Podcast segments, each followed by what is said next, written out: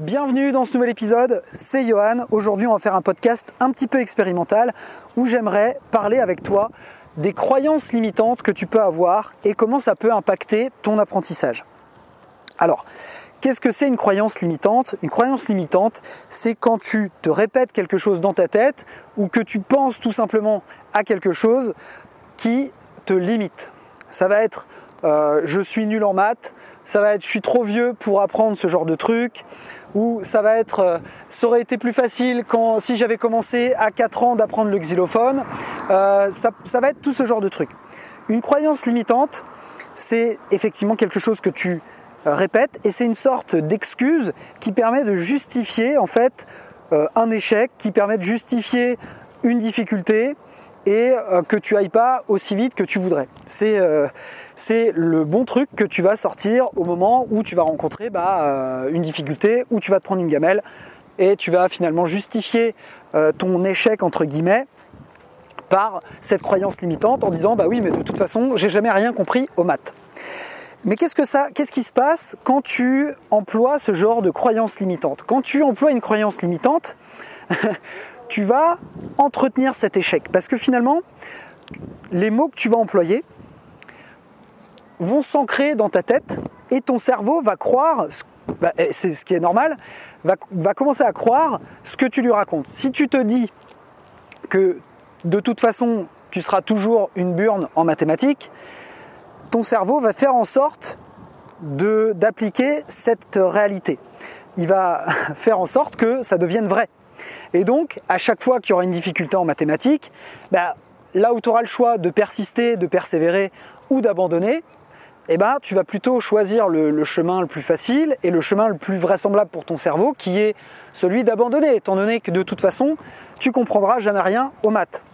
C'est exactement la même chose si tu es dans la même démarche euh, avec euh, en train de te dire oui mais euh, bon ça j'aurais peut-être réussi, j'aurais plus de chances de comprendre l'anglais si j'avais commencé l'anglais à 4 ans.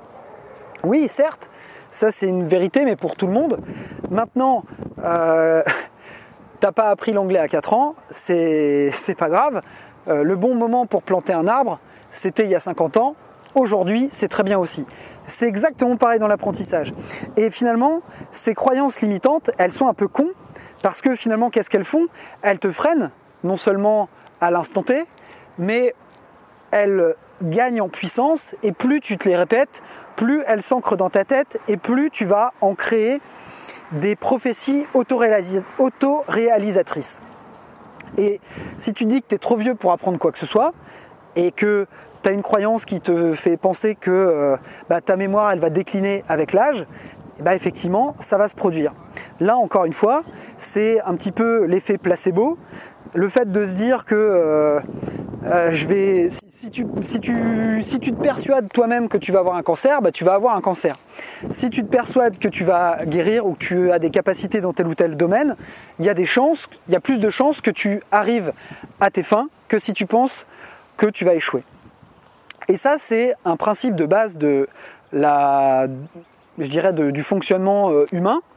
Et il y a plein de choses dans le cerveau qu'on ne sait pas encore expliquer, dans le corps qu'on ne sait pas encore expliquer, mais ça passe par des croyances. Je ne sais pas si je suis très clair avec ça, mais je voudrais te donner un autre exemple, ou plutôt un contre-exemple, pour euh, essayer de prouver mon point. Quand tu dis que tu es trop vieux pour apprendre quoi que ce soit, moi j'ai une autre croyance. Moi j'ai une croyance qui fait que plus tu as d'expérience, plus tu as vécu de choses dans ta vie, plus c'est facile d'assimiler de nouvelles choses. Je vais prendre un exemple très simple. Euh, imaginons un nageur de, euh, je sais pas, 35 euh, ans. Mec, il a fait de la natation toute sa vie. Il a jamais touché une balle de water polo. Et tu as en face quelqu'un de 19 ans qui n'a jamais nagé et qui a jamais fait de water polo lui non plus. à ton avis, qui va, qui apprendre plus rapidement le water polo? Bah, À mon avis, le mec qui a fait 35 ans de natation va être plus avantagé que le jeune de 19 ans, même si le jeune de 19 ans est plus jeune, parce que le gars de 35 ans, il a déjà toute la maîtrise de la natation, il nage peut-être très vite, il est à l'aise dans les bassins et il n'aura pas besoin d'apprendre à nager avant de jouer au water polo. Du coup, il va avoir un avantage euh, stratégique fondamental par rapport au petit jeune qui sait pas nager et qui a encore jamais fait de water polo. Mon exemple est peut-être très con et peut-être très brut, très euh, simpliste, mais c'est ça que je voudrais t'expliquer. Quand tu as une expérience, je sais pas, de 20 ans dans le monde professionnel, dans, euh, je sais pas, les relations publiques, ou que tu as un carnet d'adresses, tu as un avantage stratégique par rapport au petit jeune qui sort de l'école, qui connaît personne, qui connaît pas le monde de l'entreprise, qui connaît pas certains modes de fonctionnement. Et euh, ça, c'est des choses aussi qui vont te permettre aussi bah, de te concentrer sur les choses que tu ne connais pas. Et c'est déjà des acquis par rapport à ce que va devoir consommer ou apprendre le petit jeune qui vient d'arriver.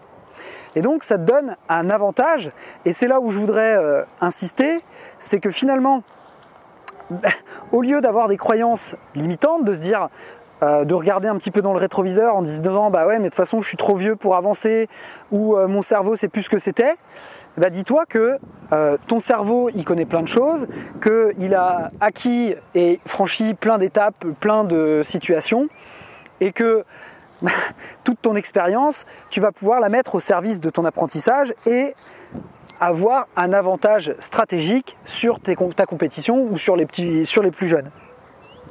C'est un exemple, c'est un podcast un petit peu expérimental comme je te disais, c'est un test. Euh, je ne sais pas ce que ça t'inspire de voir les choses sous cet angle-là. Euh, dis-moi ça dans les commentaires. Encore une fois, bah, je t'invite à partager le podcast si ça t'intéresse, si ça te plaît, si tu penses que ça pourrait euh, intéresser d'autres personnes. Et puis bah, je te dis à très vite pour un nouvel épisode. À bientôt. Ciao